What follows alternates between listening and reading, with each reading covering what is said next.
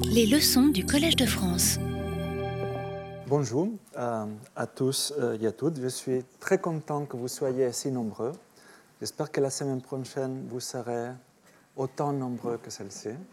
Et j'espère que ce premier cours va vous plaire pour vous motiver à continuer à venir.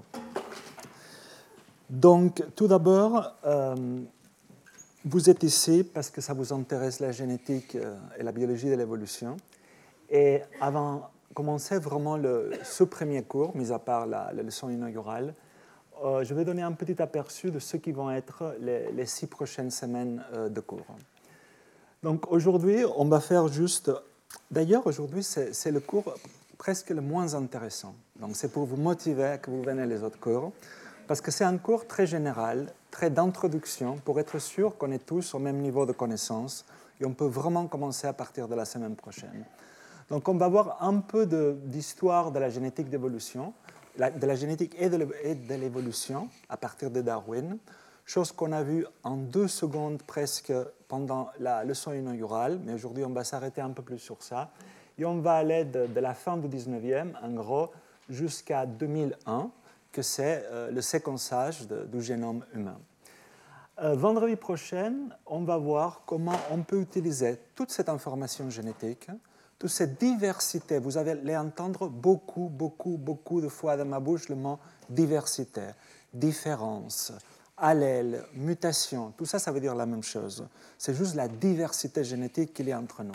Donc, comment on utilise toute cette diversité génétique qu'il y a entre nous pour comprendre nos origines en Afrique, nos migrations, le métissage qu'on a eu euh, avec les différentes populations, etc. Le 13 mars, on va voir aussi comment toute cette même diversité génétique, on peut l'utiliser. Avant que j'oublie, je vous demande s'il vous plaît de mettre vos téléphones au cas où en mode silencieux. Donc, on va voir comment on peut utiliser toute cette information génétique pour comprendre la façon dont on s'est adapté génétiquement au changement de l'environnement. Le 20 mars, on va voir quelque chose que ça a été, comme je disais déjà lors de ma leçon inaugurale, la vraie révolution des dernières dix ans, que c'est la capacité d'extraire de l'ADN des fossiles et pouvoir séquencer des êtres vivants qui sont aujourd'hui disparus, que ce soit des animaux ou des animaux non humains ou certaines formes humaines, comme l'homme de Néandertal et l'homme de Denisova, qu'on va beaucoup s'y attarder ces jours-ci.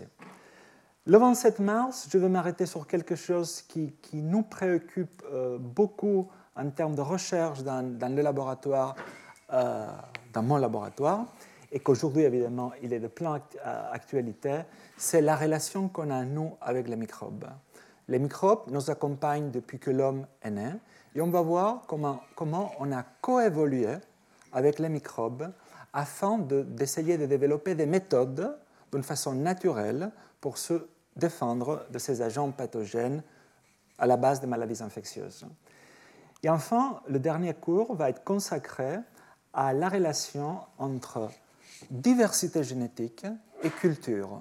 En principe, ce n'est pas évident de voir la relation entre les deux, mais on va voir comment certaines pratiques culturelles typiques de notre espèce, polygamie, matrilocalité, barrières linguistiques, barrières culturelles, évidemment, vont avoir un impact sur le façonnement de la diversité génétique au niveau de la population. Donc maintenant on commence le, vrai cours d'aujourd'hui, que c'est tout d'abord un peu d'histoire de, la génétique de population.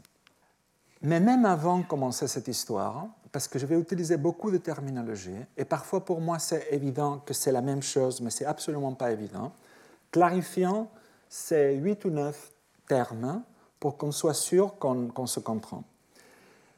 Un génotype, quand je veux parler de ce génotype est responsable de, en gros, ça veut dire nos gènes, nos bagages génétiques. Donc, variabilité génétique dans le patrimoine héréditaire d'un individu. Quand je veux parler de ce génotype, est associé à ce phénotype. Donc, le phénotype n'est pas autre chose que ce qu'on voit, en gros, notre apparence physique euh, ou ce qu'on a dedans, notre physiologie. Donc, caractère anatomique ou physiologique qui présente un individu. Donc je peux dire par exemple, ce, génotype est impliqué dans ce phénotype qu'est la couleur des yeux, par exemple. Mutation, allèle et polymorphisme. À quelques subtilités près, c'est la même chose. Et parfois, et pas nécessairement d'une façon correcte, je vais les utiliser d'une façon arbitraire, parce que je suis habitué et parce que plus ou moins, c'est la façon dont la plupart des généticiens, généticiens parlent. Donc, qu'est-ce que c'est une mutation? Une mutation n'est pas autre chose qu'un changement d'une base, c'est-à-dire d'une des quatre lettres qui font le génome humain, à une autre. Ça, c'est une mutation. Un allèle est simplement quand on veut faire référence à une des deux formes du même changement. J'ai, si on a par exemple une mutation qui est CT, on a l'allèle C et l'allèle. Et polymorphisme, c'est simplement une mutation ou un allèle qui commence à avoir une fréquence importante dans la population. D'une façon complètement arbitraire et pas nécessairement très intelligente, on dit qu'une mutation devient polymorphisme quand elle est présente à plus de 1% de la population. Mais quelle population? Combien d'individus ont été testés? C'est pour ça que je dis que c'est quand même un peu arbitraire. Homozygote. Homozygote, ça veut dire que pour un génotype donné, imaginons qu'il y a une mutation ici, que c'est CT, un individu homozygote, c'est celui qui est CC ou TT, qui a la même, le même allèle pour les deux. Tandis qu'un hétérozygote, évidemment, c'est les individus qui sont CT. Peut-être c'est évident pour vous tous, ça, mais je sais que pas tout le monde avait le même bagage euh, en biologie ou en génétique, donc je tenais à le clarifier. Une fois ça clarifié, voyons, laissez-moi faire un choix personnel des grands moments de la génétique des populations depuis la fin du 19e siècle, que j'ai choisi parce que je trouve que par rapport à ce qu'on fait aujourd'hui, sont ceux qui me parlent le plus, en tout cas à moi. Euh, premier moment, 1859, la publication du livre de Darwin, euh, L'origine des espèces. Ça déclenche un peu la, popularité, on va dire, de, l'évolution et la biologie de l'évolution. Euh, pas longtemps après, euh, n'oublions pas que la génétique de population, que c'est cette chaire, cette chaire s'appelle génomique humaine et évolution, mais presque d'une façon synonyme, on pourrait dire génétique de population. La génétique de population, comme on verra dans un instant, c'est l'intégration de la génétique et la biologie de l'évolution. Donc, en 1866, c'est la publication des travaux de Mendel que c'est le père fondateur de la génétique. En 1900, on a la découverte du premier polymorphisme. Je viens de vous définir ce que c'est. Et c'est ce qu'on appelle les groupes sanguins. Vous savez tout ce, qui, tout ce qui veut dire les groupes sanguins, A, B ou 0. Entre les deux guerres, on le va voir tout de suite, ces trois scientifiques, Fisher, Haldane et Wright, publient, sont les fondateurs de la génétique des populations, ceux qui ont intégré les travaux de Mendel et les travaux de Darwin. 1953, en gros, description de l'ADN. On comprend finalement que le patrimoine héréditaire, ce qu'on transmet à nos descendants, à nos descendants est l'ADN.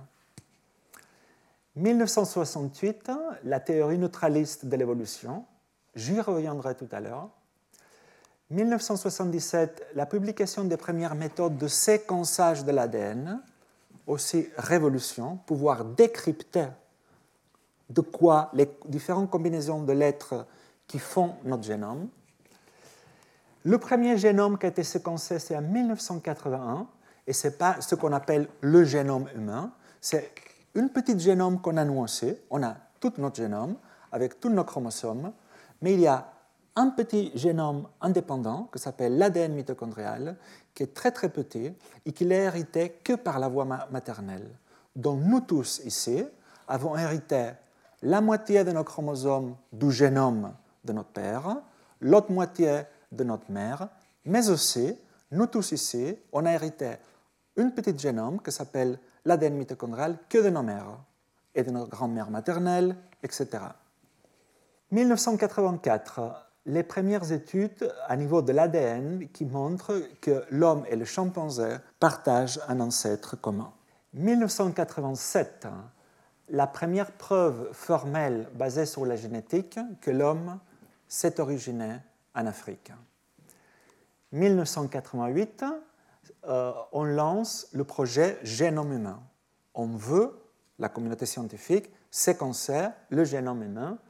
Et 1997, euh, c'est le premier morceau d'ADN séquencé de Néandertal, en l'occurrence l'ADN mitochondrial de Néandertal. 2001, donc, euh, c'est la première fois qu'on séquence le premier, ce qu'on appelle brouillon du génome humain. Il y avait encore beaucoup de trous, mais on commence à avoir déjà un aperçu de comment il est fait le génome humain. Tout ça, on va le voir hein, aujourd'hui. 2006, déjà, on a une mégabase, parce que c'est beaucoup de, nucléotides, de séquences euh, du génome, pas de l'ADN mitochondrial, de l'homme de Néandertal. 2010, on découvre, grâce à la génétique, une nouvelle espèce, l'homme de Denisova, qui habitait en Asie. On va le voir dans un, dans un des prochains cours. Et enfin, 2010, le, la, le projet, la première phase du projet 1000 génomes est publiée. Ça veut dire quoi? Que ça avait été annoncé en grande pompe euh, quand le génome humain avait été séquencé, mais en gros, en l'essentiel, c'était un génome. Donc ça ne faisait pas appel à ce qui nous intéresse le plus, que c'est la diversité des génomes. On n'est pas des clones, tout ceci. Donc ce projet a réussi euh, pour la première fois à publier 1000 génomes provenant de beaucoup de populations différentes du monde qu'on va voir. Donc revenons à la vraie histoire de, la génétique des populations. Donc, la génétique des populations fait appel, comme je vous disais, à deux grandes disciplines qui reposent, qui ont été fondées séparément. D'un côté, nous avons l'évolution avec Charles Darwin, qui fut le premier à dire que tous les individus vivant sur Terre trouvent leur origine dans un ancêtre commun et que les différences de chacune des espèces euh, peuplant la Terre ont été acquises par sélection naturelle. Darwin défendait l'idée que la sélection naturelle est à la base du changement, de l'adaptation au milieu et de la spéciation. Cette théorie est basée sur un grand nombre d'observations qu'il avait fait lors de ses différents voyages, qui étaient basés sur l'anatomie comparée, la biogéographie, l'embryologie et l'élevage animal. Même si Darwin ne connaissait pas la génétique, les principaux postulats de sa théorie étaient les suivants. La principale information pour qu'une population puisse augmenter en taille sont les ressources. La principale limitation sont les ressources. Ainsi, il y aura une compétition entre individus et ou espèces pour leurs ressources, comme la nourriture par exemple, et ces ressources limiteront leur capacité de survivre et de se reproduire. Chaque fois que je vais dire de survivre et de se reproduire, ça s'appelle la fitness en génétique de population. Quand je dis cette mutation augmente la fitness, ça veut dire cette mutation est associée avec une, plus, une probabilité accrue de se reproduire et de survivre. Le deuxième postulat de la théorie de Darwin était qu'il y a des différences entre individus. Et ces différences sont transmises, il ne savait pas comment encore, parce qu'il n'était pas au courant de la génétique, vous allez voir pourquoi, mais il postulait que ces différences sont transmises à la descendance et que ce, sont ces différences qui affectent la capacité des individus à mieux survivre. Et enfin, il disait qu'au cours du temps, la sélection naturelle va faire que la population va graduellement changer et les individus les plus aptes seront de plus en plus nombreux. C'est en gros la base de la théorie de la sélection naturelle. Cette théorie, qui fut révolutionnaire à l'époque, marqua le début de la pensée évolutionniste. Même si son contemporain, Alfred Russel Wallace avait découvert plus ou moins la même chose et à la fin, même Darwin et Wallace vont publier un article ensemble en 1858. Mais en parallèle, et d'une façon complètement indépendante, on a les débuts de la génétique avec Gregor Mendel. Donc, Grégoire Mandel était une moine euh, qui mena, des milliers d'expériences sur des petits pois, des couleurs différentes, qu'il croisait et observa la façon dont les traits de ces petits pois, c'est-à-dire la couleur des petits pois, étaient, euh, se distribuaient dans, la, dans la descendance. Il montra que les facteurs dits héritables, qu'à l'époque ne s'appelaient pas encore gènes, se transmettent de génération en génération de manière prédictible, découvrant ainsi ce qu'on appelle aujourd'hui les lois de Mendel qui sont toujours en vigueur. À différence de Darwin, qui connut un succès étourdissant, le travail de Mendel ne fut pas vraiment apprécié par ses contemporains et, comme je disais lors de ma leçon inaugurale, Darwin ne lut jamais les travaux de Mendel. Donc la réconciliation entre mandélisme d'un côté et euh, darwinisme de l'autre côté se fait avec ces trois scientifiques en grande partie pendant les deux guerres. Ronald Fisher, Sewell Wright et John Haldane, qui sont les trois de l'école de biométriciens britanniques de Francis Galton. Fisher est connu, on va aller un peu plus loin maintenant, Fisher est connu pour son travail en génétique quantitative, c'est-à-dire une discipline qui est un essor aujourd'hui à nouveau, avec l'étude des bases génétiques des maladies complexes. Cette discipline s'occupe de l'étude statistique des phénotypes continus. Ça veut dire quoi? Un phénotype continu, ce n'est pas un phénotype noir ou blanc, c'est un phénotype qui est continue, comme la taille. La taille montre une distribution continue dans la population. Et faisait l'hypothèse, dans Fischer, que différents gènes, qui vont se transmettre quant à eux par les lois de Mendel, participent à la variabilité du trait sous étude. Une des contributions plus importantes de Fischer a été celle de son livre The Genetical Theory of Natural Selection, où il propose que l'évolution se fait par sélection naturelle des mutations génétiques il propose que les mutations qui ont un grand effet phénotypique, par exemple celles-là, des mutations qui ont un fort effet sur le phénotype, ont plus de chances de diminuer la fitness des individus. Tandis que les mutations qui ont des effets plus subtils, plus de petits effets, ont 50% de chances d'augmenter la fitness des individus et ainsi être ciblées par la sélection darwinienne positive. Ça veut dire quoi? Augmenter en fréquence dans la population. L'évolution se ferait donc d'une façon graduelle par plusieurs mutations telles que Darwin l'avait prédit. Quant à Sewell Wright, il est surtout connu pour deux concepts. Le concept de paysage adaptatif et le concept de dérive génétique. Le paysage adaptatif est un outil utilisé en biologie évolutive pour visualiser les relations entre des génotypes, c'est-à-dire des mutations, et le succès reproductif, c'est-à-dire la fitness. Le paysage adaptatif est une représentation de la fitness d'un organisme, d'espèce ou de population, sous forme d'une carte, comme vous voyez ici, topographique. Cette fitness ou valeur sélective est une mesure relative de la survie de la reproduction. On peut voir ici, par exemple, que les organismes ou populations peuvent bouger à travers ce paysage adaptatif. Ce serait donc la dérive génétique qui permet, je reviendrai tout à l'heure à la définition de dérive génétique parce que c'est majeur en génétique de population.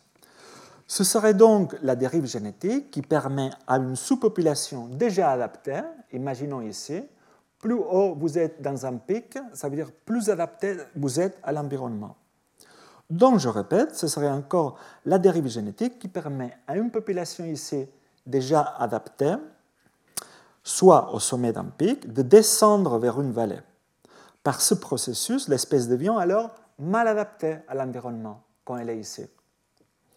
Une fois dans la vallée, la sous-population se dirige vers la base d'un pic encore plus haut que le précédent, grâce à de nouvelles mutations qui augmentent la fitness. Et enfin, la population va se retrouver ici.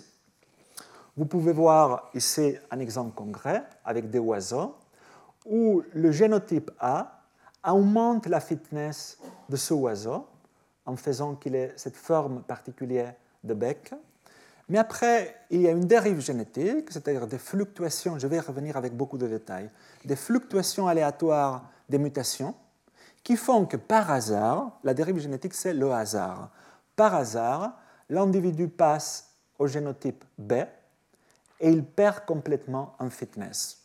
Mais après, des nouvelles mutations arrivent qui font que l'individu a un bec plus pointu et donc il peut mieux survivre. Et donc il monte vers ce pic qui montre une fitness plus grande que celui-ci.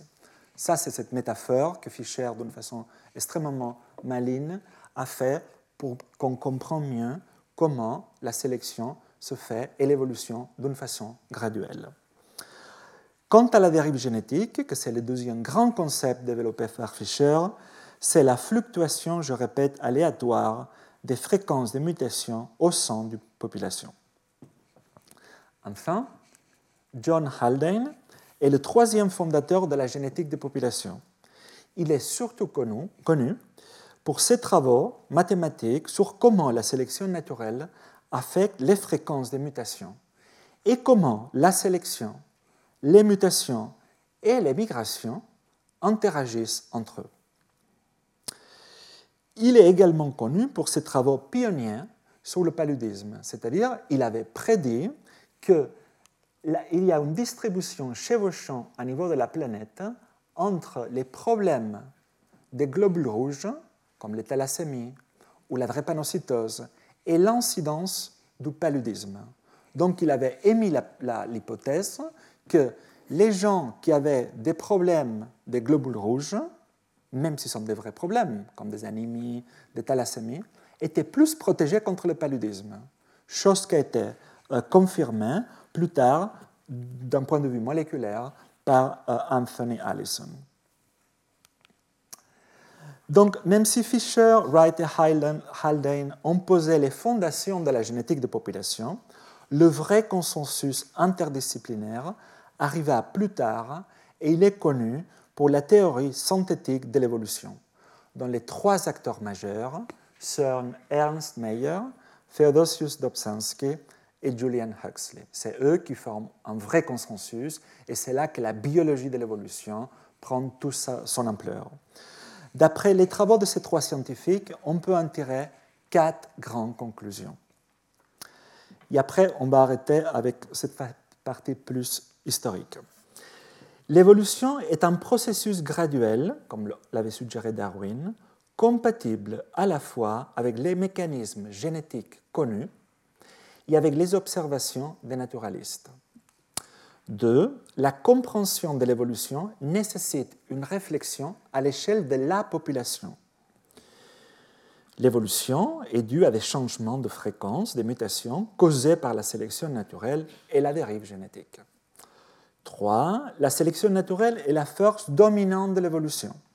La sélection agit sur le phénotype des individus dans les populations en fonction des conditions environnementales il entraîne des changements dans la fréquence des mutations qui affectent ce phénotype.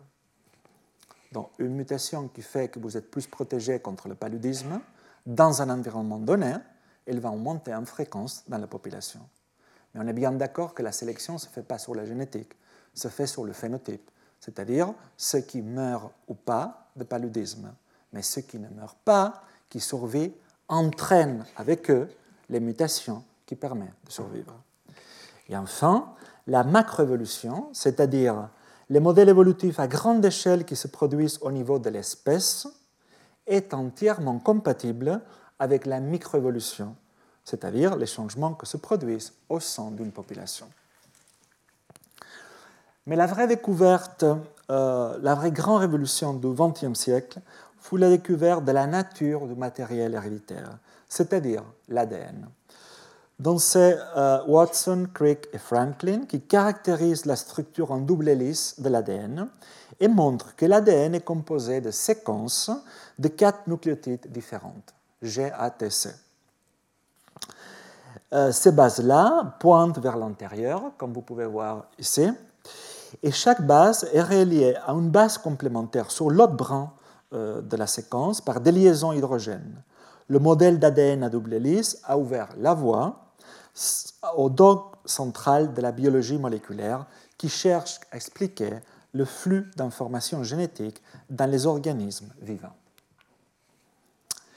Et enfin, la découverte de la structure d'ADN a eu de profondes implications sur le travail des généticiens de population de l'époque, parce qu'enfin, ils ont pu, travailler directement sur le vrai matériel héréditaire.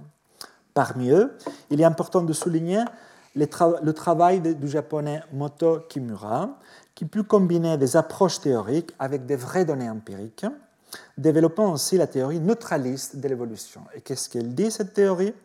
Elle postule que la plupart des changements évolutifs sont dus à la dérive génétique, c'est-à-dire encore une fois au hasard. Toutefois, la théorie neutraliste fait référence à l'évolution à l'échelle moléculaire, l'évolution à l'échelle du génome. Et Kimura lui-même reconnaît que l'évolution phénotypique ne peut se faire sans l'action de la sélection naturelle. Alors, les premiers travaux sur la diversité humaine entre individus et populations se font à partir de l'étude euh, des euh, groupes sanguins. Donc, vous connaissez tous, on, est tous euh, on connaît tous notre groupe sanguin. Donc, les premières études, ils ont montré qu'il y avait des différences importantes au sein d'une population, mais aussi entre les grandes différences, les grandes populations humaines, à niveau de la fréquence des groupes sanguins. Après, il y a eu de plus en plus de groupes sanguins qui ont été identifiés, comme le groupe RH et d'autres, et tout ça a donné lieu après à beaucoup d'études en génétique des populations. Ces méthodes immunologiques et d'autres similaires ont ensuite été utilisées pour détecter des variants spécifiques des immunoglobulines, des protéines du système immunitaire présentes dans le sérum ou le plasma, ainsi que l'HLA, que ça vient de l'anglais Human Leukocyte Antigen, découvert par Jean Dosset et qui lui valut le prix Nobel. L'HLA correspond au complexe majeur d'histocompatibilité chez l'homme, qui est extrêmement polymorphe, varie énormément, ça veut dire qui est extrêmement polymorphe, ça veut dire qu'il varie énormément entre individus et populations. Et les protéines HLA, vous les connaissez aussi, parce que sont exprimées à la surface des cellules dans le sang et sont d'une grande importance pour, euh, dans le rejet des greffes ou la tolérance, ce qu'on appelle l'histocompatibilité, quand on dit vous êtes compatible ou pas. Les études de génétique des populations se sont accélérées avec euh, l'introduction de l'électrophorèse des protéines que vous voyez ici, et c'est euh, une méthode qui permet de séparer les protéines dans un champ électrique en fonction de leur taille et de leur charge. Donc chaque ligne ici, c'est un individu, et vous voyez qu'il y a des différences entre individus à niveau du profil de ces protéines en particulier. Tout ça, on les appelle les marqueurs classiques. On n'est pas encore à l'époque de l'ADN. Alors, les marqueurs classiques ont été étudiés pendant 30, 40, 50 ans, jusqu'à que le pionnier et un des pères de la génétique des populations modernes, que c'est Luca Cavalli-Sforza, a publié ce bouquin-là, L'histoire et la géographie des gènes humains, des gènes humains qui a mis ensemble 40, 50 ans de travail de plein de scientifiques différents qui travaillaient sur les groupes sanguins, sur l'HLA, sur les immunoglobulines, pour commencer à comprendre les grandes migrations humaines. Et qu'est-ce qu'il a fait, Luca Cavalli-Sforza? Il a créé des, des, cartes synthétiques, comme celle-là, qui montrent les fréquences alléliques de beaucoup de groupes sanguins, par exemple, différents. Ici, on peut voir que les, les, fréquences les plus élevées se trouvent à l'est. Il y a une cline qui décroît proportionnellement dès qu'on va vers l'Europe de l'Ouest. On va y venir en grande profondeur sur ce genre d'études vendredi prochain, c'est-à-dire les origines et les migrations humaines, mais tout ça, ça a été extrêmement utilisé pour comprendre les différentes migrations humaines, leur temporalité et leur direction. Luca Cavalli-Sforza, euh, avec d'autres euh, grands, euh, avec des grands linguistes, archéologues et d'autres, comme Colin Renfrew Greenberg, ont commencé à être pionniers aussi dans ce qui est les études multidisciplinaires. En l'occurrence, ici, on va y revenir dans le dernier cours, c'est-à-dire relation gène et culture, comment un arbre génétique ressemble énormément à un arbre linguistique. Donc, comme je vous disais, euh, Luca Cavalli-Sforza et d'autres ont été pionniers dans essayer d'étudier l'histoire en majuscule, c'est-à-dire en intégrant différentes disciplines. Une, une, discipline tout seule est toujours limitée pour quelque chose, évidemment, y compris la génétique. Par exemple, les différentes disciplines ont déjà des différentes profondeurs historiques auxquelles on peut aller. L'histoire nous amène à peine à plus de 2-3 000 ans. La linguistique historique, on sait que quand vous faites un arbre de différentes langues, si vous êtes extrêmement chanceux, au maximum, vous pouvez arriver à 8, 9, 10 000 ans. L'archéologie, elle va beaucoup plus en profondeur, plus d'un million d'années, etc., etc. Et vous pouvez voir ici que la génétique, on peut aller très, très, très loin dans la profondeur historique. D'ailleurs, la problématique de la, génétique jusqu'à il n'y a pas longtemps était l'inverse. C'était qu'on pouvait aller très loin, mais on avait plus de difficultés à mettre en évidence les choses très récentes. Mais ça, c'est résolu, on va y revenir.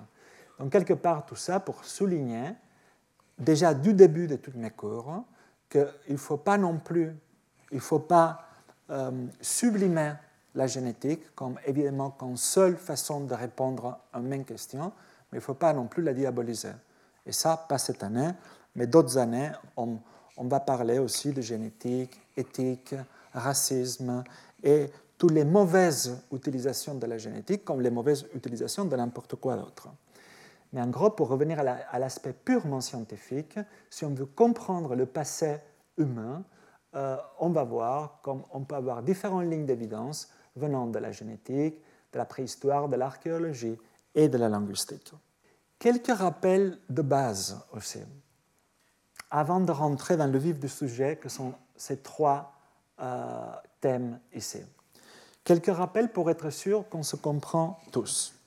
L'information génétique, codée par la séquence des nucléotides de l'ADN, comme vous savez, dans les cellules, l'ADN est organisé en une structure appelée chromosome. Ces chromosomes ont pour fonction de rendre l'ADN plus compact à l'aide des protéines, notamment d'histones, qui forment avec les acides aminés une substance qui s'appelle chromatine. Les chromosomes participent également à la régulation de l'expression génétique en déterminant quelles parties de l'ADN doivent être transcrites en ARN, et j'y reviens tout à l'heure. Chez les eucaryotes, par exemple nous, l'ADN est essentiellement contenu dans le noyau des cellules avec une fraction de l'ADN présent également, comme je disais avant, dans les mitochondries, que vous voyez ici qui sont responsables de la production d'énergie. Mais pour passer de l'ADN, c'est-à-dire de la séquence de notre génome, à la protéine, que c'est l'élément constitutif du vivant, il y a plusieurs mécanismes entre eux, notamment la transcription et la traduction. la transcription et la traduction ici, qui va donner finalement lieu aux protéines. Mais n'oublions pas même si c'est évident pour nous tous, que pour faire un être vivant, il n'y a pas que la génétique. On n'est pas une boîte à gènes. On a la génétique qui va interagir avec l'environnement, ce qu'on vit, ce qu'on mange, ce qu'on respire, notre environnement social, pour donner un phénotype à différentes mesures. Si vous naissez avec la mutation delta F508, vous allez développer, quel que soit l'environnement, la mucoviscidose. C'est ce qu'on appelle une maladie, maladie mendélienne, parce que l'environnement a peu ou pas d'impact. Mais la plupart des maladies, qu'on appelle les maladies complexes, simplement parce que l'architecture génétique de ces maladies est beaucoup plus complexe, et déjà la compréhension de ces maladies aussi est beaucoup plus complexe, parce qu'ils ont une composante environnementale très forte. Vous ne développez pas une maladie infectieuse si vous n'êtes pas exposé à un pathogène, par exemple. Donc l'information génétique codée voilà, par la séquence des nucléotides de l'ADN, ici l'ADN, est tout d'abord copiée sur un acide nucléique, l'ARN, qui est différent de l'ADN. Donc l'ARN, ici, est structurellement très semblables aux molécules d'ADN monocaténaires, mais en diffèrent par la, par la nature de l'ose de ces nucléotides. L'ARN contient du ribose, alors que l'ADN contient du désoxyribose, ainsi que par l'une de ces bases nucléiques. Au lieu d'avoir des T, des thymines, l'ARN a des uraciles. La transcription de l'ADN en ARN est un processus complexe dont l'élucidation fut une avancée majeure de la biologie moléculaire au cours de la seconde moitié du XXe siècle. Elle est étroitement régulée, notamment par des protéines appelées facteurs de transcription, qui, en réponse à des hormones, par exemple, permettent la transcription des gènes ciblés. La transcription chez les eucaryotes, c'est-à-dire chez nous, se déroule dans le noyau des cellules et elle est médiée par une enzyme appelée ARN polymérase. Mais l'ARN obtenu n'est pas encore prêt. Vous le voyez ici, ça c'est le gène, il y a la transcription et vous avez un premier ARN euh, qui n'est pas complètement prêt parce qu'il a encore des entrants, c'est-à-dire les gènes sont formés des, des exons, que c'est la partie qu'on appelle codon, qui va faire la protéine, mais il y a comme des interruptions dans les exons, des, trous qui sont non codants, qui ne servent pas en principe, mais c'est beaucoup plus compliqué, à rien, que sont les entrons. Donc, quand je vous disais que ce n'est pas fini encore, parce qu'on a d'abord un ARN primaire qui va subir un autre mécanisme qui s'appelle l'épissage, qui n'est pas autre chose que se débarrasser de ces morceaux gris, les entrons, pour faire finalement un, ARN mature qui va après se traduire en une vraie protéine. Alors cet épissage est intéressant parce que nous aide à se débarrasser des introns, des entrons, mais aussi est une source de diversité. Parce que pas tout le temps, on se débarrasse des entrons ou on utilise les exons de la même façon. Ici, vous avez l'ADN avec 5 exons et 4 entrons, en gris, les entrons. Et vous avez l'ARN messager primaire, et dépendant de comment l'épissage se va faire, ici on peut avoir tous les exons, mais ici on ne va pas utiliser l'exon pourtant codant, bleu. Et on va faire, comme vous pouvez voir, un ARN différent que celui-là, donc une protéine différente. Et ça s'appelle, ce mécanisme ici, de faire différents choix, l'épissage alternatif.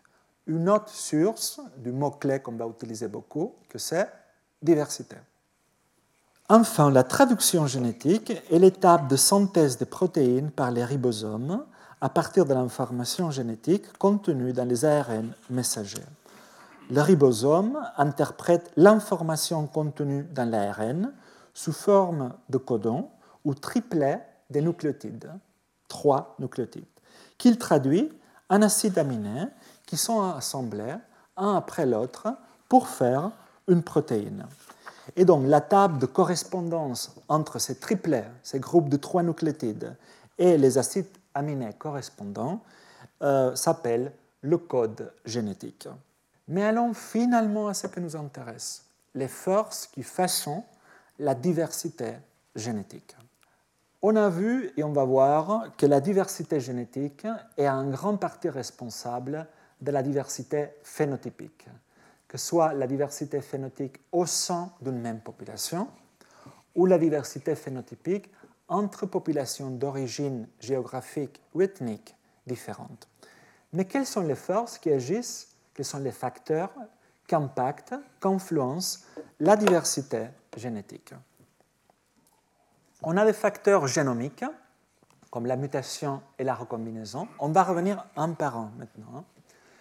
L'histoire démographique d'une population, une population en expansion géographique, en expansion démographique, va avoir en gros beaucoup plus de diversité génétique qu'une petite population, on va le voir la sélection naturelle majeure et aussi, dans le cas des sociétés humaines, facteurs culturels. Tout ça d'une façon directe ou indirecte, va influencer la diversité génétique, qui à son tour va influencer la diversité phénotypique. Commençons par les forces génomiques. La mutation est, la seule, le seul facteur vraiment qui crée la diversité. Vous allez voir que les autres ne créent pas. Remanie, distribuent d'une façon différente, mais la seule, force qui, rend quelque chose de nouvel, c'est la mutation. Il y a plein de différents types de mutations qu'on verra maintenant. Mais les 95% de toutes mes cours, quand je vais parler de mutation, je vais parler d'un changement binaire dans la séquence de l'ADN, parce que ce sont les plus fréquentes. Par exemple, ici, il y a un changement de A à T. Ici, il y a un changement de G à C. 95% du temps, quand je vais parler, j'insiste, des mutations, je vais me référer à ça, que parfois je vais appeler SNP.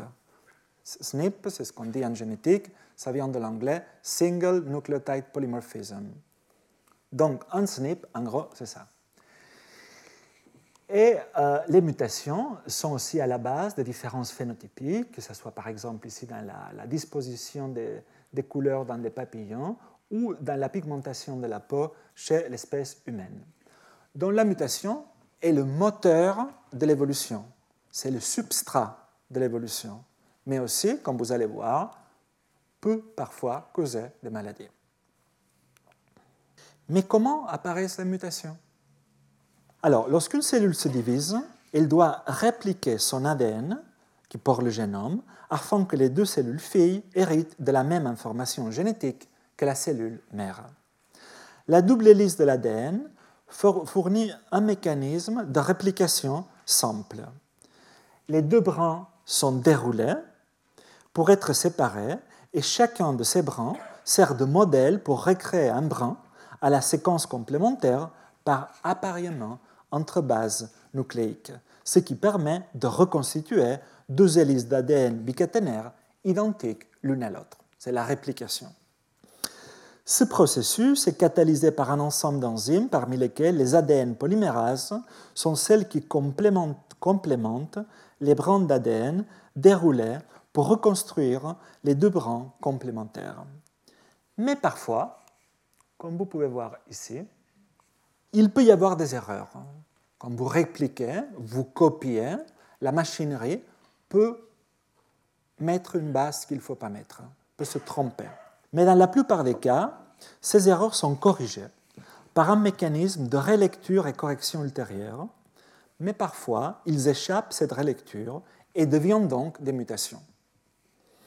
Les mutations peuvent également être induites par l'environnement, notamment par des agents mutagènes physiques comme les rayonnements ionisants ou chimiques comme des agents alkylants, dérivés réactifs de l'oxygène, etc.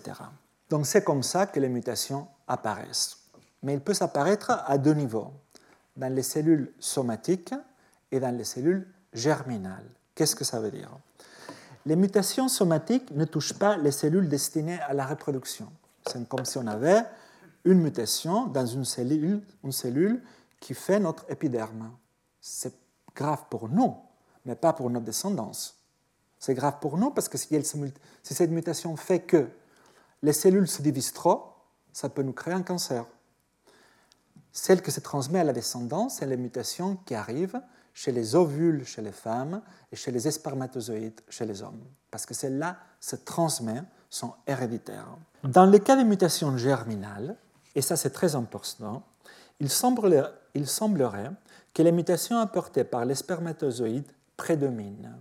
Environ 80% des mutations chez les enfants proviendraient du matériel chromosomique apporté par les spermatozoïdes. Et la proportion des spermatozoïdes anormaux serait corrélée à l'âge du parent mâle.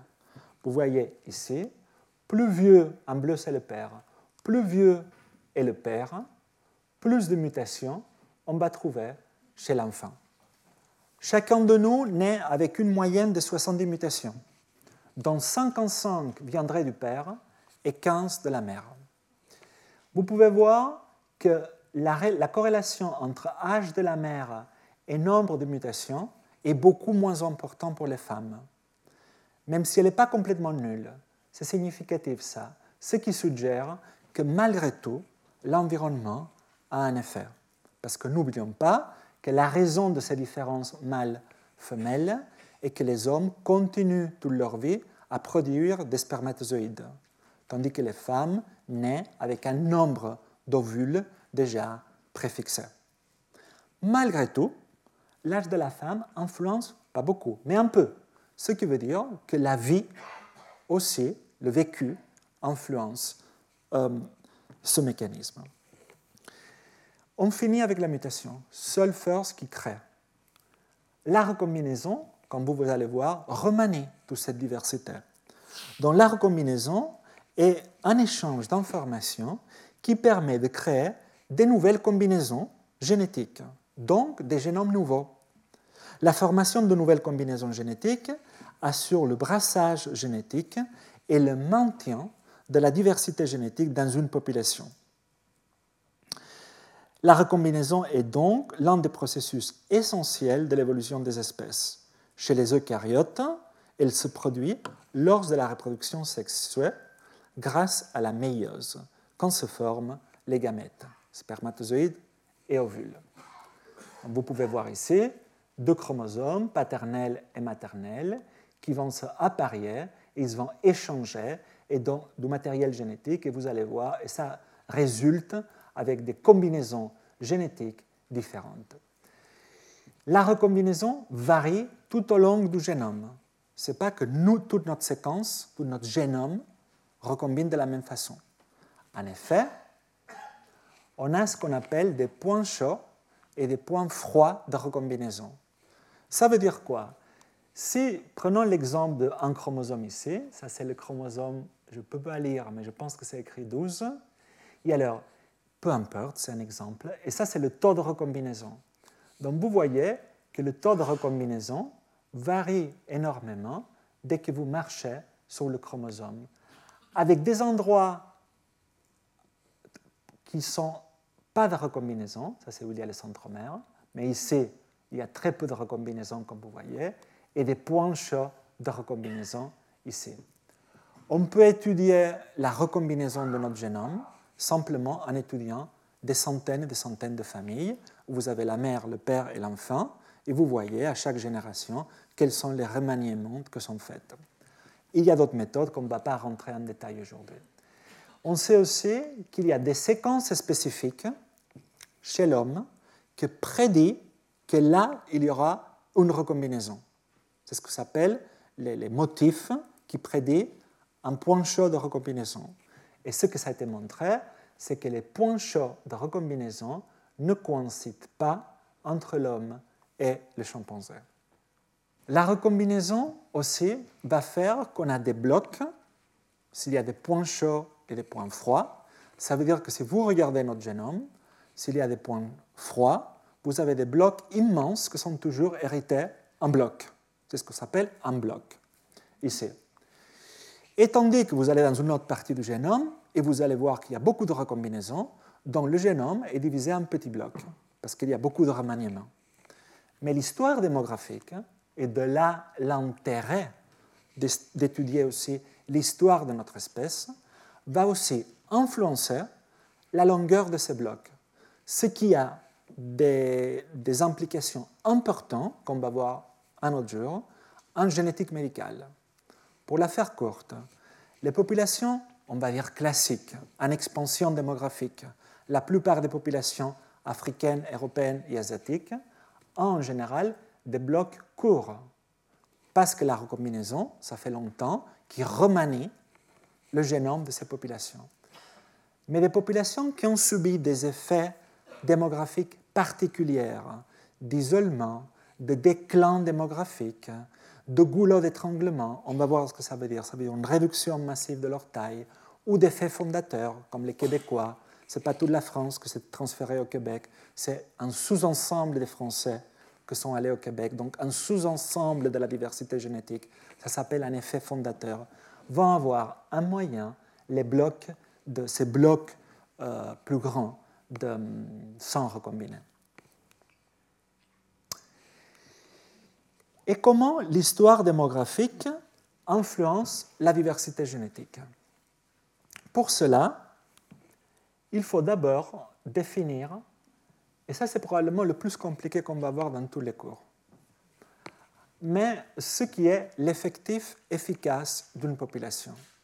L'effectif efficace d'une population, le NE, l'année prochaine, euh, on aura des cours plus théoriques de génétique de population, mais pas cette année.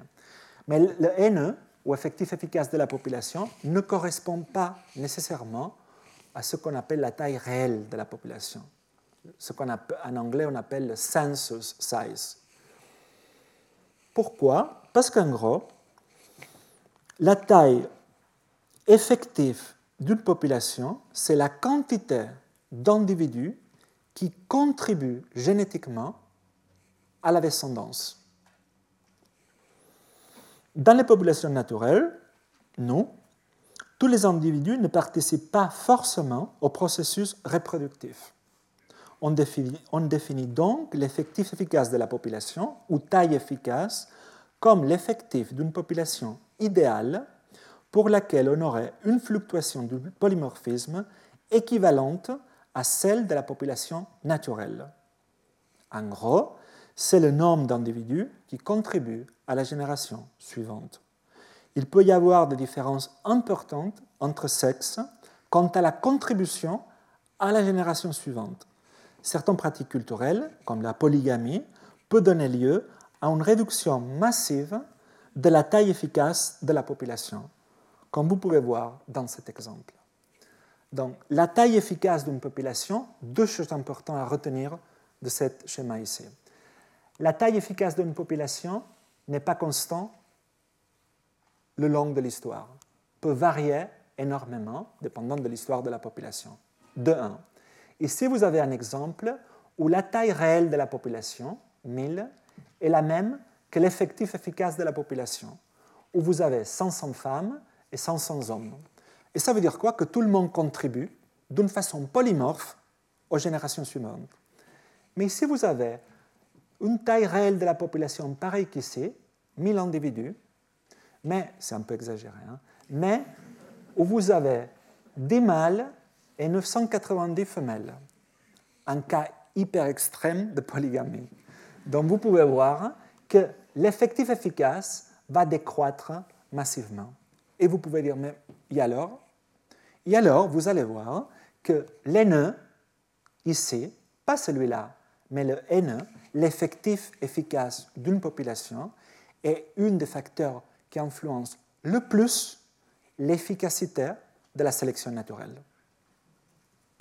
Un autre, notre capacité génétique de s'adapter, d'une part, et la, la, façon dont on va purger les mutations délétères de la population, la façon dont on va s'en débarrasser par sélection purifiante. Donc, la dérive génétique. Je vous ai dit que la dérive génétique, c'est Fischer qui l'avait, c'est un des grands concepts de Fischer. Et qu'est-ce que c'est? Je vous ai dit tout le temps, c'est le hasard.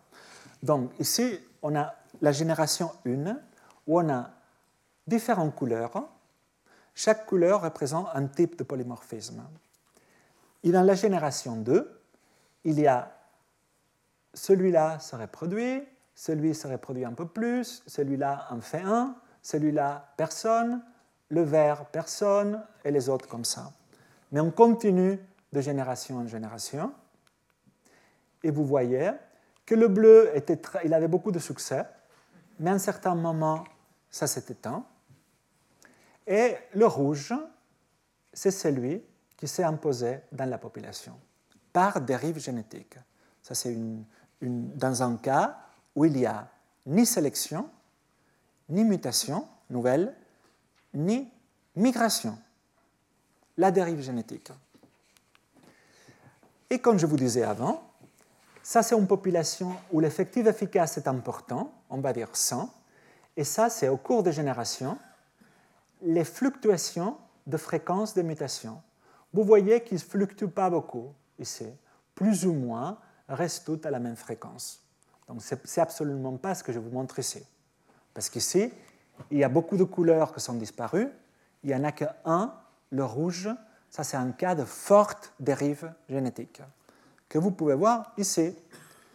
Si on, fait une population avec une petite taille efficace, juste 10, vous pouvez voir que la fréquence des mutations fluctue énormément et certains disparaissent, comme le vert ou comme le rouge, augmentent énormément en fréquence. Dérive génétique faible, pas beaucoup de fluctuations, dérive génétique forte. J'espère que c'est clair.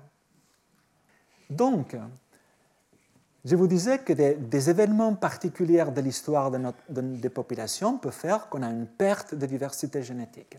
Un goulot d'étranglement, ça c'est le passé et ça c'est le présent. Un goulot d'étranglement, c'est une population qui était très riche en diversité génétique avant, mais pour une question d'une guerre, une épidémie ou des autres euh, événements malheureux de l'histoire de l'homme, il y a un goulot d'étranglement et donc la diversité génétique se réduit. Et donc aujourd'hui, cette population a que du jaune et du rouge, en l'occurrence ici. Un effet fondateur, c'est ça. Par exemple, ici vous avez une population très variée, mais quand il y a juste un sous-ensemble de la population qui, par ailleurs, pour en fonder un autre, vous voyez, c'est le, cas que je vous donnais des Québécois par exemple, qu'il y a aussi une diminution de la diversité génétique. Alors, les effets fondateurs et l'isolement, ce qu'on peut voir ici, c'est que la diversité génétique des populations filles dérive de celle de la population source, évidemment, la diversité génétique diminue à chaque effet fondateur, et avec la dérive génétique, la différenciation génétique entre populations augmente en s'éloignant de la source. Notre histoire a été faite d'une série interminable d'effets fondateurs à partir de l'Afrique. Parce qu'à nouveau, de la même façon que je vous disais, pas tous les Français sont allés au Québec, pas tous les Africains sont sortis d'Afrique pour peupler l'Europe, nos ancêtres. L'homme s'origine en Afrique il y a 200-300 000 ans, et une partie des Africains sort de l'Afrique. Donc, premier grand effet fondateur de l'histoire. Après, un sous-ensemble va vers l'Europe, un sous-ensemble va vers le sud de l'Asie, encore un sous-ensemble de ça va vers le Pacifique, encore un sous-sous-sous-ensemble de ça réussit à traverser le détroit de Bering pour coloniser l'Amérique. Donc vous voyez que notre histoire est caractérisée par ce qu'en anglais on dit a serial founder effect. La traduction, ça serait une série d'effets fondateurs. La preuve formelle de ça, c'est ça qui montre. Ici, c'est la distance, un kilomètre, de Addis Abeba, en Éthiopie, l'Afrique de l'Est. Ici, c'est la quantité de diversité génétique dans différentes populations du monde. Plus proche on est de l'Afrique de l'Est, donc les Africains et les gens du Moyen-Orient, plus de diversité génétique on a. Plus on s'éloigne, Asie de l'Est, euh, l'Amérique centrale, l'Océanie et Amérique du Sud, moins de diversité on a.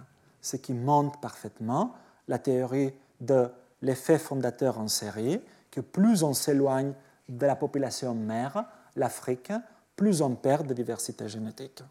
Cet exemple que je viens de vous donner de, dérive génétique forte, ça postulait qu'il n'y a pas de migration et pas de mutation. Mais pas tout est dramatique. Ici, on a mis un cas dramatique de dérive génétique très forte. Mais une mutation peut arriver et faire apparaître du violet, que donne un peu de gaieté à cette nouvelle population, où une migration va arriver en introduisant à nouveau de la diversité génétique. Et ça, c'est ce qu'on appelle l'équilibre mutation-dérive. Il faut qu'il y ait toujours un équilibre, parce que s'il y avait que la dérive, excusez-moi, on est mal barré. Il faut toujours de la mutation ou de la migration pour rétablir cette perte massive de diversité génétique. Donc la dérive et la mutation sont des forces antagonistes, claires, et la dérive et la migration sont également des forces antagonistes. Ici, vous voyez très bien, euh, avec cette métaphore, l'équilibre mutation-dérive. Vous voyez que la mutation est introduite ici, et la dérive, c'est ce qui sort, c'est ce filtrage, on va dire. Et ça, c'est la quantité de diversité qu'on a. Donc, dans un cas où on a euh, une population à grande taille peu, grande taille efficace de la population et peu de dérives génétiques, vous voyez que la diversité génétique va augmenter. Tandis que si on a une population où il y a peu de mutations et en plus beaucoup de dérives, à la fin, la diversité génétique va décroître et décroître. Donc il faut tenir un équilibre. La migration, évidemment, rétablit, la, la migration excusez-moi, peut se faire de différentes façons. Ici, vous avez deux schémas.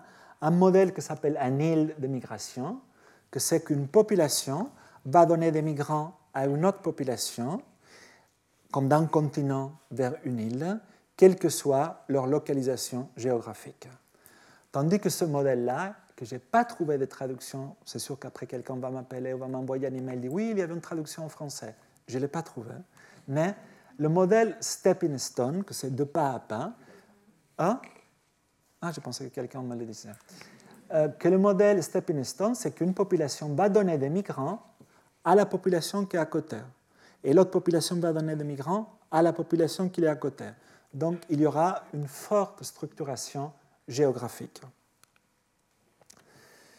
Vous pouvez voir que d'une population mère qui se divise en deux, si les populations sont isolées, quand on va calculer la distance entre ces deux populations aujourd'hui, il y aura des fortes distances génétiques.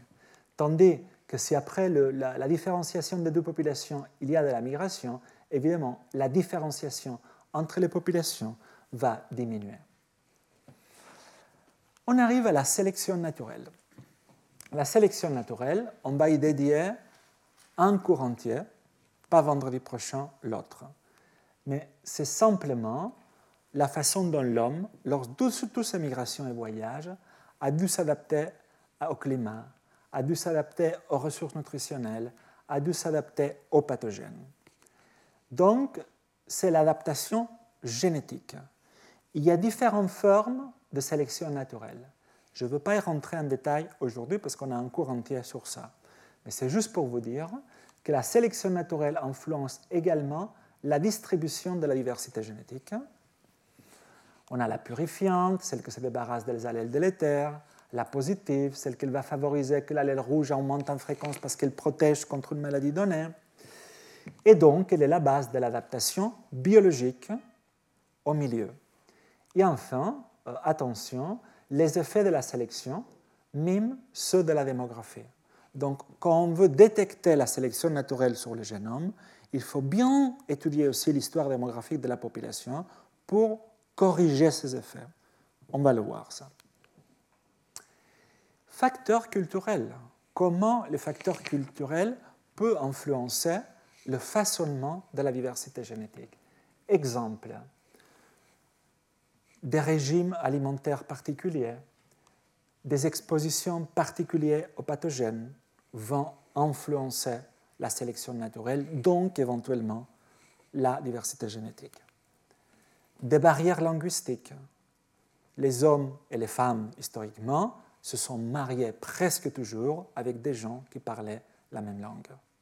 C'est pour ça qu'il y a des barrières linguistiques qui correspondent à peu près à des barrières génétiques. On le verra ça dans le dernier cours. Le système de caste en Inde, par exemple, plan de société qui fait qu'il y a une séparation sociale et génétique. Et plein d'autres euh, choses comme la consanguinité culturelle. C'est bien que vous vous mariez avec votre cousin, ou dans d'autres populations, c'est pas bien. Euh, la matrilocalité ou la patrilocalité, c'est-à-dire une fois deux personnes se marient, qui va vivre à l'endroit de l'autre? Ici, vous avez un exemple de patrilocalité où vous voyez que tous les hommes sont pareils parce qu'ils ne bougent pas de son village, mais les femmes sont différentes parce qu'ils viennent d'autres villages. Ça, c'est la, la, la patrilocalité. La polygamie, ça c'est un exemple de consanguinité c'est un roi de Habsbourg que, comme vous savez, ils avaient un problème de prognatisme Et ça a amené aussi la consanguinité à que cette lignée ait disparu. Séquençage du génome humain. Alors, la grande révolution, une des, une des, chaque fois je dis que c'est une révolution, donc il y en a eu plusieurs au XXe siècle, mais une grande révolution était l'arrivée de pouvoir décrypter ce qu'il y avait écrit dans notre génome en 2001. Ça coûtait 3 milliards de dollars. Aujourd'hui, ça coûte 500 euros. Juste, ça c'est 2000 ans, 19 ans après. Ce que c'est drôle, c'est que ça coûtait 3 milliards de dollars pour séquencer 3 milliards de nucléotides, parce que c'est ce qui fait le génome humain. Donc, qu'est-ce qu'on a appris? On a appris que le génome humain fait 3 milliards 200 millions de nucléotides, qu'évidemment, on a deux copies, ça on le savait, dans chaque cellule, la partie qui vient de la mère et la partie qui vient du père, que sont disposées en 23 paires de chromosomes. Mais aussi, je vous disais que dans le noyau, on a notre génome, mais dans le cytoplasme de nos cellules, on a ces organelles qui s'appellent mitochondries, dont leur fonction est produire de l'énergie. Et dans chaque mitochondrie, on a euh, un génome à part entière qui est hérité de notre mère, on a celui de notre mère, qu'il est circulaire, comme vous voyez ici, il fait juste 16 000 paires de bases. Et je vous disais avant que c'est le premier génome qui a été séquencé dans l'histoire en 1981. On a différents types de polymorphismes. Je vous ai dit que les 95% du temps, je parlerai que du SNP. Les SNP sont des changements de deux bases, de C à T, de A à G, que vous voyez ici. Des substitutions d'une base de C à T ou de G à A. Ça s'appelle des transitions.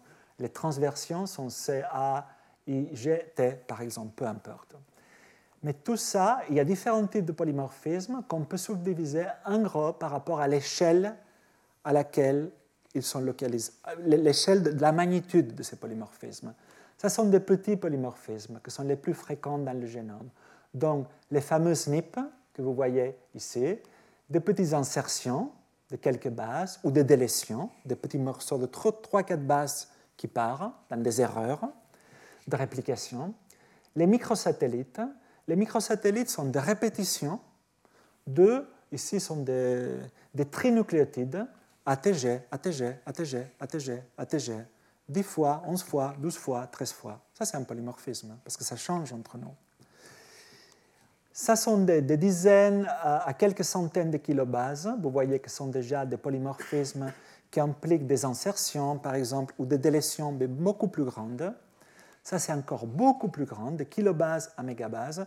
Et aussi, il peut y avoir, entre guillemets, du polymorphisme à niveau du chromosome. Du chromosome. Par exemple, vous avez trois chromosomes au lieu de deux. Dans la plupart des cas, évidemment, ça donne lieu à des pathologies, comme c'est le cas de la trisomie 21. Euh, Chacun de ces types de polymorphisme a un taux de mutation différent. Il y en a qui arrivent très rarement, comme cela, mais il y en a qui arrivent beaucoup plus souvent, comme les microsatellites. Le taux de mutation des microsatellites est très rapide. De toutes les générations, ça peut arriver. Et quels sont les effets de, des SNP en particulier, que c'est ce qu'on va utiliser? Donc alors, ici, vous avez un SNP synonyme. Ça veut dire quoi Synonyme? Vous voyez que cette G ici, ça c'est la séquence de référence en bleu, ce G ici a été transformé en A. Mais ce n'est pas grave. On l'appelle synonyme pourquoi? Parce que même si c'est G ou A, ça code pour le même aminoacide de la protéine, alanine. Donc ça veut dire que c'est silencieux, c'est pas grave. Mais après, on peut avoir des substitutions non synonymes. Par exemple, celle-là. Vous voyez ici qu'on passe d'un C en G, mais ça implique un changement. Au lieu d'avoir une leucine, on a une valine.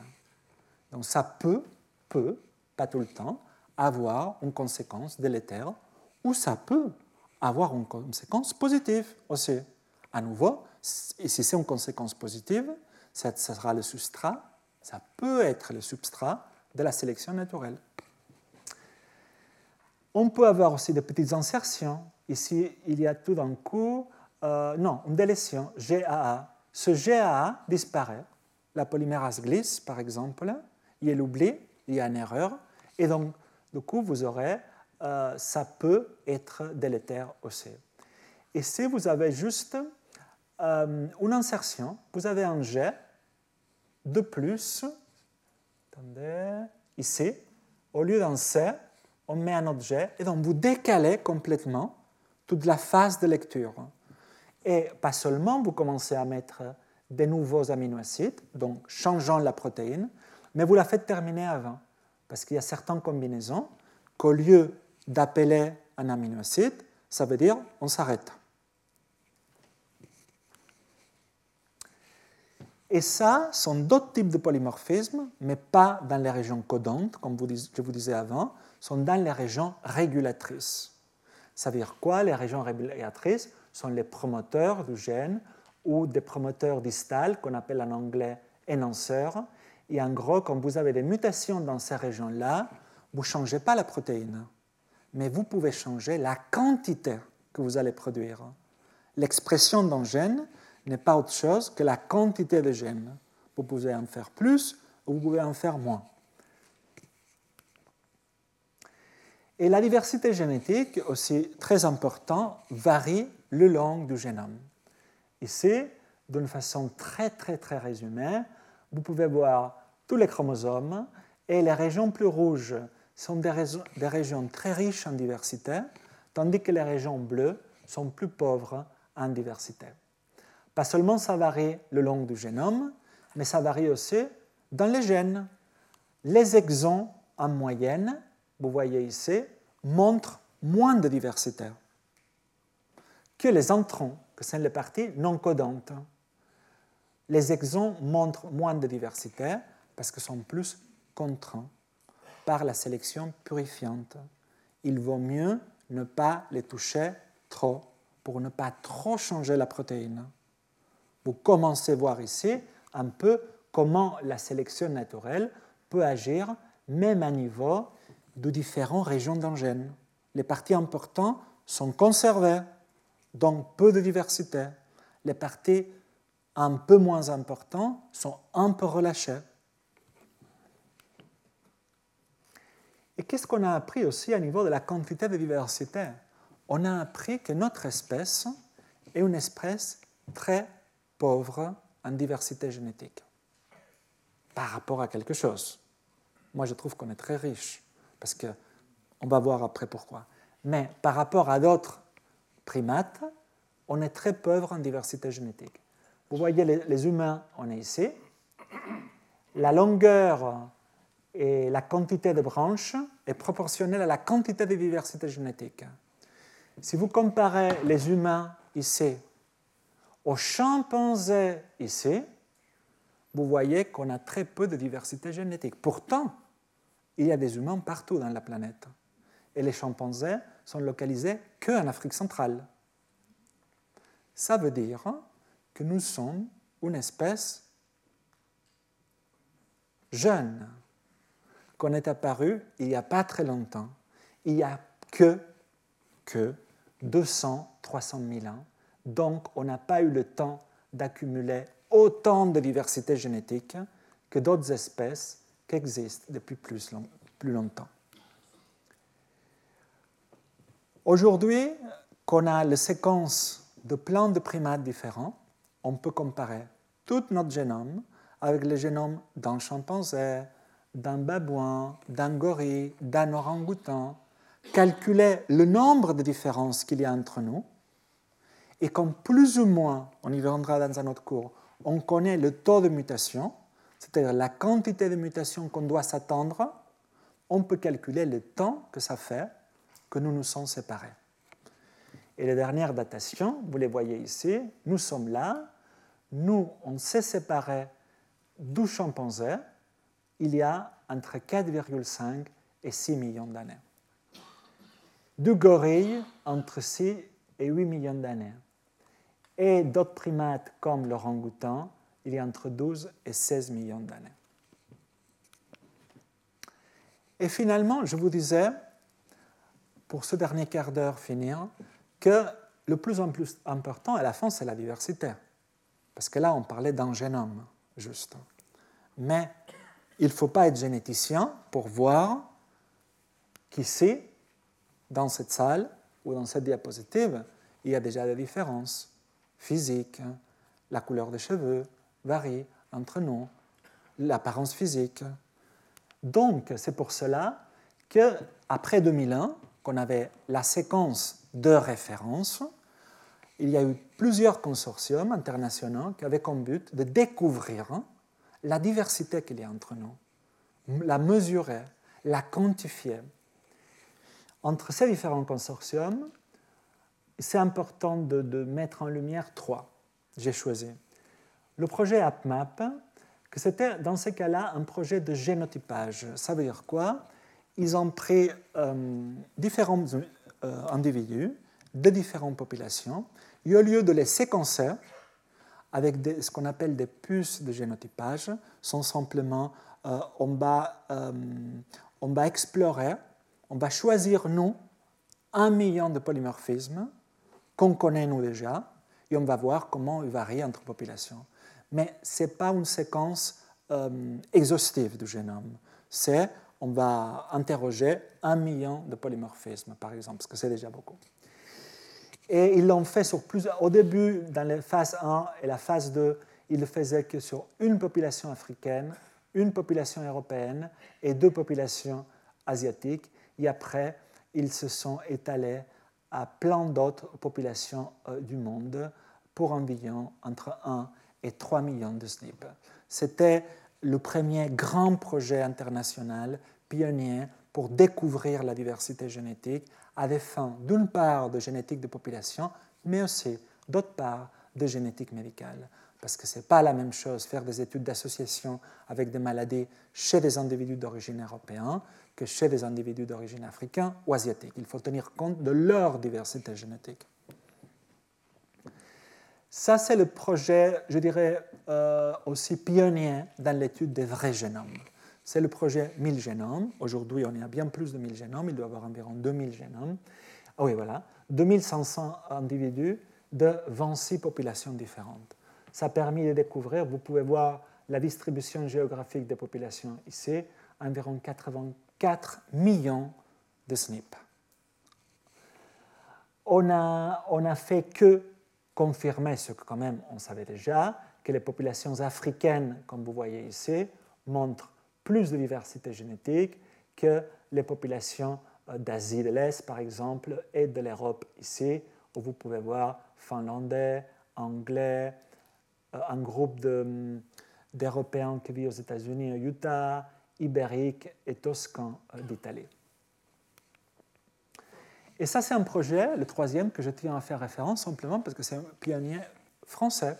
C'est un projet euh, qui s'appelle, c'est une fondation de longue date, qui s'appelle la Fondation Jean Dosset ou CEF, qui vient du Centre d'études du polymorphisme humain, que c'était presque pionnier avant les 1000 génomes. Et euh, c'est environ 1000 individus euh, de 54 populations différentes. Et grâce à ce projet de diversité génétique, on a beaucoup appris sur l'histoire de l'homme, l'émigration de l'homme et l'adaptation de l'homme à l'environnement, ce qu'on va voir vendredi prochain et l'autre. Ça, si je devais choisir une seule schéma important d'aujourd'hui, c'est celui-là, que j'aimerais vraiment qu'il reste dans la tête de nous tous. Et c'est quelle partie de la diversité génétique explique les différences interindividuelles quel que soit notre background ethnique ou géographique, et quelle partie de la diversité génétique explique les différences entre populations humaines? Donc, quelle partie est interindividuelle et quelle partie est interpopulation? Ça se mesure, entre autres mesures, avec une mesure qu'on va voir un autre jour, que c'est FST. Peu importe. Zéro, ça veut dire qu'on est pareil. Un veut dire qu'on est complètement différent. Et l'FST mesure la différence entre populations, tout en tenant compte de la différence interne entre individus. Et ce qu'on peut voir, c'est que chez l'espèce humaine, humaine, malgré qu'on est partout, la différence entre populations est très faible, environ que 12% des différences génétiques peut s'attribuer à des différences entre populations. Et les 88% qui restent s'expliquent juste par des différences deux à deux. Donc je prends deux personnes au hasard dans cette salle, et c'est ça qui explique toujours la plupart de la diversité génétique, même si ces deux personnes viennent de Valenciennes, pour dire une ville. Plus que si on prend quelqu'un de Valenciennes et on le compare avec quelqu'un de Dakar. J'espère que ça c'est très clair. Par rapport à d'autres espèces, parce que regardez ici, le loup gris qui vit dans les steppes de l'Eurasie, il vit dans des endroits beaucoup plus restreints, mais malgré tout, quand vous comparez les loups, de cette vallée-là avec les loups de cette vallée-là, la plupart de la diversité ne s'explique pas par la différence 2 à 2 entre deux loups, s'explique par les différences entre les loups de la vallée 1 et les loups de la vallée 2. Ça, c'est juste pour comparer ce que je viens de vous dire avec d'autres espèces de primates. Ça, c'est nous. En gros, pour la faire courte, entre 80 et 90 de notre variabilité est jaune. Ça veut dire différence 2 à 2, ce que je viens de vous expliquer. Par contre, chez les chimpanzés, c'est l'inverse. C'est presque comme les loups. Juste 28% de leur variabilité génétique s'explique 2 à 2 et la plupart de la diversité génétique s'explique par des différences entre populations. Ça veut dire qu'il y a eu beaucoup plus d'isolement entre les populations, probablement accompagné d'un grand déclin des populations et de beaucoup de dérives génétiques. Et ça, c'est pour vous montrer que le projet 1000 génomes nous a permis aussi de découvrir ce qu'on appelle les mutations privées. Les mutations qui sont privées d'un individu ou d'une population, sont spécifiques. Ici, vous avez le nombre de mutations sangletons ça veut dire qu'ils arrivent une fois, juste, chez un individu. Vous avez beaucoup plus de sangletons chez les Africains que, ça sont les Africains, ça sont les Asiatiques du Sud, Indiens et compagnie, les Asiatiques de l'Est en vert, les Européens en différents tons de bleu et l'Amérique du Sud et centrale en rouge. Deuxième chose importante ici, vous pouvez voir que les mutations fréquentes à une certaine fréquence dans la population sont partagées par la plupart des populations. Tandis que les mutations rares tendent à être plus population spécifiques. Donc, qu'est-ce qu'on voit? Ça, c'est un génome. Pour résumer et un peu récapituler tout ce qu'on a dit aujourd'hui et être bien préparé pour vraiment commencer vendredi prochain, j'espère que je vais vous voir. Ça, c'est un génome la plupart des mutations dans un génome sont neutres, bleues. Ça veut dire quoi ici? Sont des mutations qui ne changent pas beaucoup la protéine, ne changent pas beaucoup l'expression des gènes, et en tout cas ne changent pas la fitness. C'est-à-dire, la plupart des mutations n'ont pas un impact sur notre capacité de survivre et de se reproduire. Et c'est l'étude de ces mutations neutres que nous aide à comprendre notre histoire démographique, nos migrations. Ça, on le verra vendredi. Quelques mutations rouges peuvent apparaître, et ces mutations peuvent avoir un impact sur les phénotypes, que ce soit des phénotypes apparentes ou des phénotypes qu'on ne voit pas.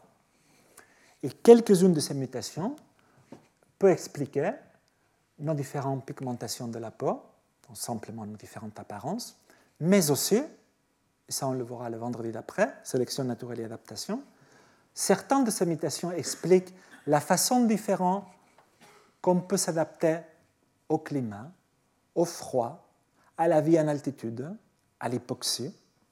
Certaines de ces mutations expliquent pourquoi on ne métabolise pas tous les aliments de la même façon. On va voir l'exemple classiquissime du lait avec le gène de la lactase, mais beaucoup d'autres. Certaines de ces mutations aussi expliquent pourquoi on n'est pas tous égaux face au traitement thérapeutique. et ça fait partie de la discipline que vous connaissez, que c'est la pharmacogénétique, c'est-à-dire dépendant de votre bagage génétique et aussi, évidemment, en grande partie de votre vécu, vous allez répondre mieux à ça qu'à ça. Et ça, pose les bases de ce qu'on appelle la médecine personnalisée ou encore plus précisément la médecine de précision. Et enfin, euh, une partie de ces mutations explique aussi pourquoi on n'est pas tous égaux face aux agents infectieux et aux maladies infectieuses. L'exemple que je donne toujours, c'est imaginer qu'on jette ici le bacille de la tuberculose et qu'on s'infecte tous. On est tous infectés par le bacille de la tuberculose. Et imaginez qu'on a tous le même âge. Imaginez qu'on est tous du même sexe, parce que ça influe aussi. Que 10% d'entre nous va développer la maladie. Les 90% restants, d'une façon spontanée, va clairer la bactérie. Et c'est là qu'on fait appel à des mutations qui participent à ce qu'on appelle la susceptibilité des maladies complexes. Donc, diversité sert à étudier l'histoire démographique et adaptative de l'homme. La diversité nous a aidé à énormément comprendre la façon dont nos, ancêtres se sont métissés avec l'homme de Néandertal et avec l'homme de Denisova. Surtout avec l'homme de Denisova, c'est une chose qu'on est en, pleine recherche active dans, notre laboratoire. Et on va le voir ça dans un des cours qui s'appelle la paléogénomique. Et qu'est-ce qu'on sait aujourd'hui? On sait que, pour récapituler, on est une espèce qu'on a très peu de diversité. Ah non, c'est pas ici. Très peu de diversité comme espèce. Malgré tout, cette peu de diversité, il y a une certaine structure populationnelle qui nous a permis de comprendre que nous venons tous d'Afrique. Même au sein d'un continent, en principe, pauvre en diversité génétique, mais on est en train de revoir complètement ça, comme l'Europe, on trouve une structure génétique qui corrèle parfaitement avec la géographie. On verra ça la semaine prochaine même au sein d'un seul pays, comme le Royaume-Uni, il y a une structure génétique très importante. Et jusqu'à il y a deux semaines, on ne savait rien de la France. C'est sorti un, un, article que je vais vous présenter la semaine prochaine sur l'histoire génétique des Français. Et même à niveau de la famille, on peut arriver à trouver des différences génétiques.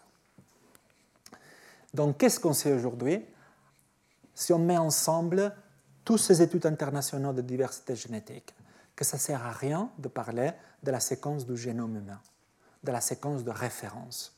Parce que quelles que soient nos origines, que soit quelle que soit notre provenance géographique, si on prend un à un, nous tous ici, et on compare notre génome à la séquence de référence, chacun de nous diffère à 10 000 mutations de la séquence de référence qui altèrent en plus les acides aminés chacun de nous est porteur de jusqu'à 400 mutations qui perturbent jusqu'à 300 gènes, ce qui soulève des questions sur le niveau de redondance dans nos gènes. Chacun de nous est porteur en moyenne de jusqu'à 100 mutations qui ont été déjà associées en maladie génétique. La raison pour, laquelle la plupart de nous ne développons pas une maladie, c'est parce que ce sont des maladies récessives. Il faut avoir les deux copies mauvaises pour développer la maladie. Et la plupart de nous, on est hétérozygote. Et que dépendant de euh, l'histoire de la population, il y aura un fardeau différent de mutations délétères. Et ça, on va le voir dans deux vendredis, comment l'histoire des Finlandais, par exemple, ou l'histoire des Québécois fait qu'il y a certaines maladies génétiques récessives qui montrent des fréquences beaucoup plus importantes dans ces populations-là.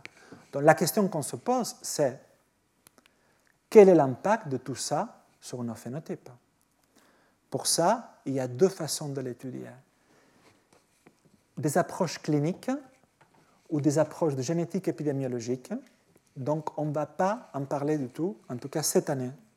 Cette année, on va se concentrer comment, à partir de la génétique de population, accompagnée dans la génomique humaine à niveau cellulaire, on peut comprendre l'architecture génétique des traits polymorphes, que ce soit dans la santé, comme notre apparence physique, mais aussi dans la maladie, dans notre espèce. Merci beaucoup.